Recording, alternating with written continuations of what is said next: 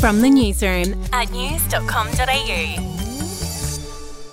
This is the latest from the newsroom. It's Friday, the 17th of June. Coal companies will be directed to give fuel to power generators under emergency state government regulations enacted to keep the lights on amid the worsening energy crisis. Regulations to impose the extraordinary powers were taken to Governor Margaret Beazley for a final sign off late last night. It's understood the government sought the powers in case they may be required rather than in anticipation of any immediate shortfall of coal to fewer power generators. Overseas, and Hollywood actor Kevin Spacey has been given unconditional bail after appearing at a London court charged with sex offences against three men. He is accused of four counts of sexual assault against three men between 2005 and 2013. Spacey is also charged with a single count of causing a person to engage in penetrative sexual activity without consent against one of the same men. Mr. Spacey is expected to plead not guilty. Meantime, Australia's most popular female sport is on the brink of financial ruin, with auditors warning Netball Australia is in danger of collapse.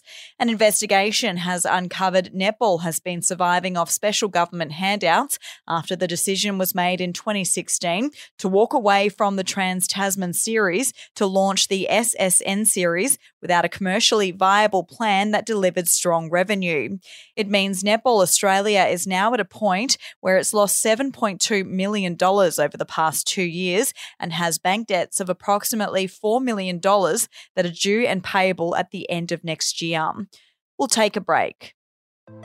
Hey, I'm Felicity Harley and I host Healthyish, where we chat to experts, influencers, and people in the know from around the globe to arm you with the knowledge to make healthier decisions for your mind, body, and soul. I think if we're going to be focusing on health, like sleep is probably the biggest component Oh, of that. I, I think sleep is the cornerstone. Like choose the harder option because I've never woken up and gone, I regret that run that I went at 4 a.m. I've never done that. Search for Healthyish and Extra Healthyish wherever you get your podcasts.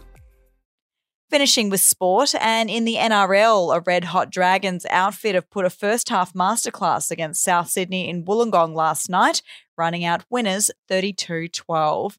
That's the latest from the newsroom. We'll be back with another update soon. Your update from news.com.au. The podcast Faith on Trial looks into Hillsong, both in Australia and the US, and takes both the listener and hosts on unexpected twists and turns in the story of Brian Houston and the Singing Preachers. There are two incidents involving Pastor Brian. The Australian journalists uncovered a litany of alleged criminal behavior in the megachurch. Financial gifts were being given to the leaders of the church. Listen to Faith on Trial Hillsong ad free on Crimex Plus on Apple Podcasts today or wherever you get your podcasts.